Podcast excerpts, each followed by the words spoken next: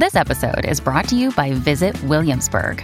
In Williamsburg, Virginia, there's never too much of a good thing. Whether you're a foodie, a golfer, a history buff, a shopaholic, an outdoor enthusiast, or a thrill seeker, you'll find what you came for here and more. So ask yourself, what is it you want? Discover Williamsburg and plan your trip at visitwilliamsburg.com. Hello, book lovers. This is Taylor, aka The Bird from and the Bird, and welcome to this potentially new episode type where Kami and I will be hosting individual podcast episodes that are either labeled Kiwi or Bird Edition. I must admit, I'm a little lonely here without Kami at my side because Kami is the brains, the wit, and the cleverness of the operation. And so I feel like a tricycle right now that's missing a wheel. But I am very excited to try out this new episode type. And I'm very curious about if you guys like it, if it's something that you'd be interested to see more in the future, hear more in the future. And we hope that these episodes could potentially be a way for us to maximize our content while kind of working around our own schedules, especially around the holidays, which are naturally a little bit crazy. Today's episode, I'm going to take a few minutes to talk about something that's very, very important to me, and that is how to win a snowball fight. And if you're going, Taylor, that's not a very important thing, I assure you it is, because winning a snowball fight gives you a sense of security and a boost of confidence that you only otherwise get when you play capture the flag and you win and when you take the flag. It's it's that same feeling. It's very integral to the human experience. Now, if you'd like to donate to Kiwi the Bird, you're welcome to either click the link in the episode info or visit us on Venmo, which is also at Kiwi the Bird. Across the board, we do go by at Kiwi the Bird, so if you haven't visited us on Instagram or Twitter or anything like that, feel free to check us out because we love hosting giveaways and activities, and we love asking you all for book recommendations and getting your feedback. And so we'd love to have you there if you're not already a part of our little social media families. And if you just kind of want to just peer in and occasionally see what we're doing, we'd love that too. And now, on to the show.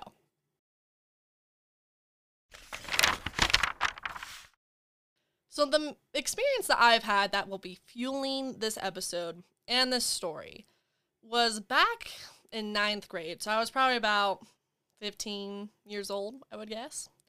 And there's going to be a few key players in this story. I am one of them just because I am the point of view. Another key player is going to be someone I'm going to be calling Ryan.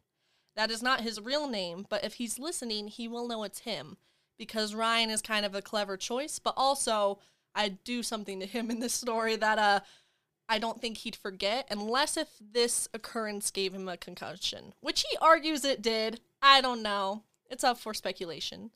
You can't you can't connect the dots. I don't I, my hands were clean of it. But I do hope your head is okay, Ryan.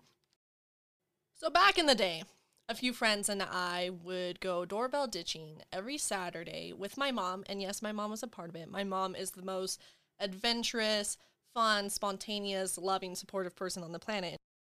She really wanted my friends and I to always feel encouraged to pursue our crushes. And to do that, she suggested that we doorbell ditch our crushes some cute little punny candy related thing, like with a Snickers bar. Oh, you always make me snicker. Have a great day.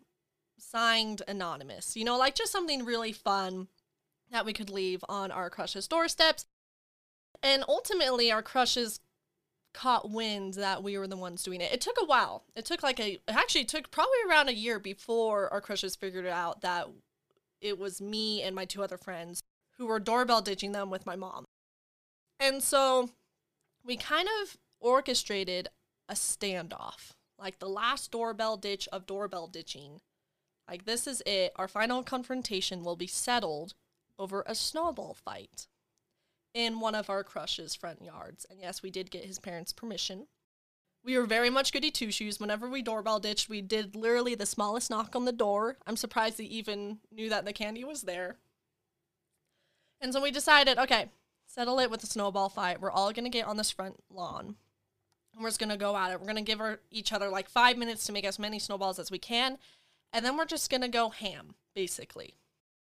Now, Ryan, our key player, at that point was like a six foot two football player who was on who was on the defensive line.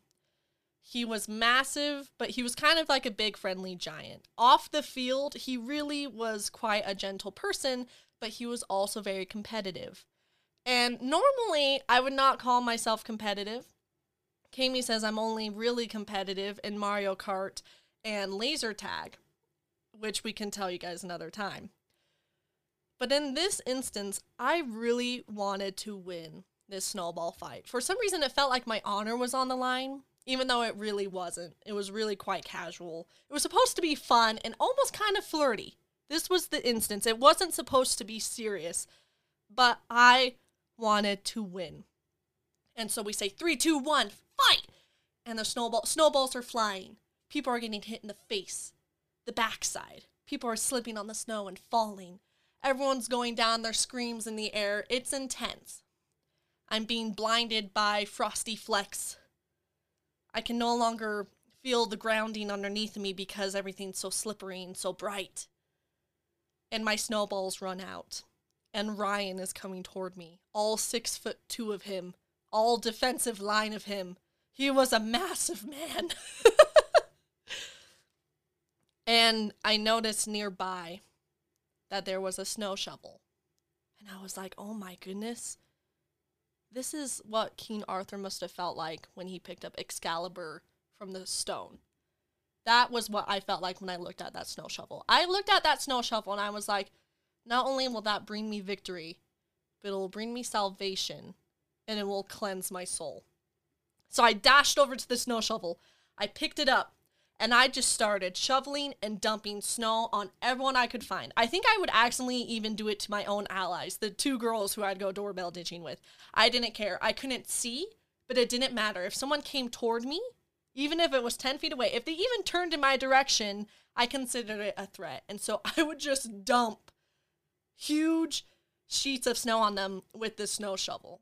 And I felt like I was turning the tides of the war which in actuality I probably wasn't. I think I was just making everyone cold. but in that moment, I felt like I was in a movie. When you need mealtime inspiration, it's worth shopping Kroger, where you'll find over 30,000 mouthwatering choices that excite your inner foodie. And no matter what tasty choice you make, you'll enjoy our everyday low prices, plus extra ways to save, like digital coupons worth over $600 each week. You can also save up to $1 off per gallon at the pump with fuel points. More savings and more inspiring flavors make shopping Kroger worth it every time. Kroger, fresh for everyone. Fuel restrictions apply. And Ryan noticed that I went for the snow shovel, that I grabbed the snow shovel, that I was now creating destruction with this snow shovel. And with that six foot two ness of him, he decided, I am going to take the snow shovel from her because she's dumped enough snow on me right now that I need revenge. So Ryan comes charging at me. And it felt almost biblical. David and Goliath Taylor and Ryan, the football player who was now competitive, who was now on the snowy field without fear of death.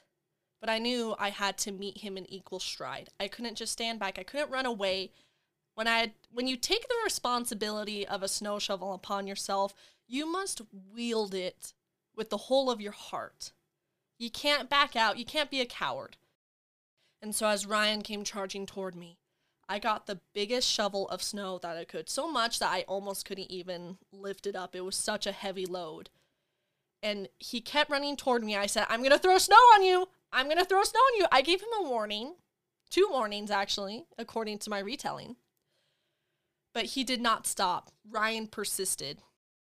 And so I brought the snow shovel over my head and I went to dump the snow on him. But the issue was, is that with his trajectory, with the speed at which he was running, and with his lack of fear, the fact that he would not back down, I, instead of putting snow on him, which I did, I also unintentionally whacked him in the head with the snow shovel. And so all six foot two ness of Ryan went down. And when he crashed with the earth, it was like an earthquake erupted There was so much vibrational force. It was like conquering a massive beast. And now the world was punishing me for it. And he was down on the ground. And I stepped back. And then my Excalibur snow shovel fell from my hands. And I think instead of asking him if he was okay, I think I said, We win! and the war was done. I had gone too far in truth, so we decided to call it. and Ryan was okay. He claimed that he got a concussion from the snow shovel, but also the next night he played football and got tackled on the ground really hard. I'm like, was it me or was it football? Was it me or your career choice? I don't know. I don't know.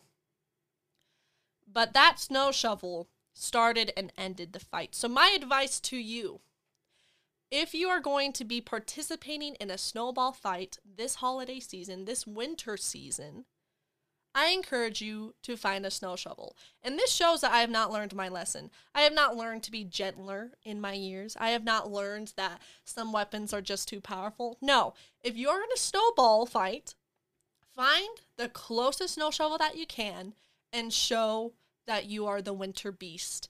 You are the thing in the night to be feared. You are what the wind quakes to touch. You are Excalibur. And that's my wisdom to you. Thank you so much for joining me in today's episode. Let me know what you thought about this. Do you agree? Is this the way to win a snowball fight? Or is it better to just follow the rules? Is it better to be a good person? because I'm very curious. Or what's your strategy? If you've been in a snowball fight, what's your go to? Do you kind of hide behind a man made snow shield and just launch snowballs over it? Do you pull an elf where you just kind of machine gun throw it? Throw the snowballs? Let me know because I am both curious and I would love to broaden my arsenal.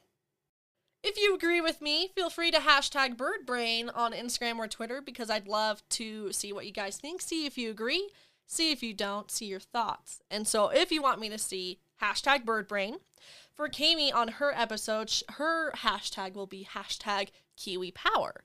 And so whenever you agree with us, whenever you disagree with us, whenever you want to get our attention, feel free to do hashtag Kiwi Power or hashtag Bird Brain. For my co-host Kami, we both hope you have a wonderful bookish day and that your next read is epic. And remember, like a library, at Kiwi and the Bird, shh happens.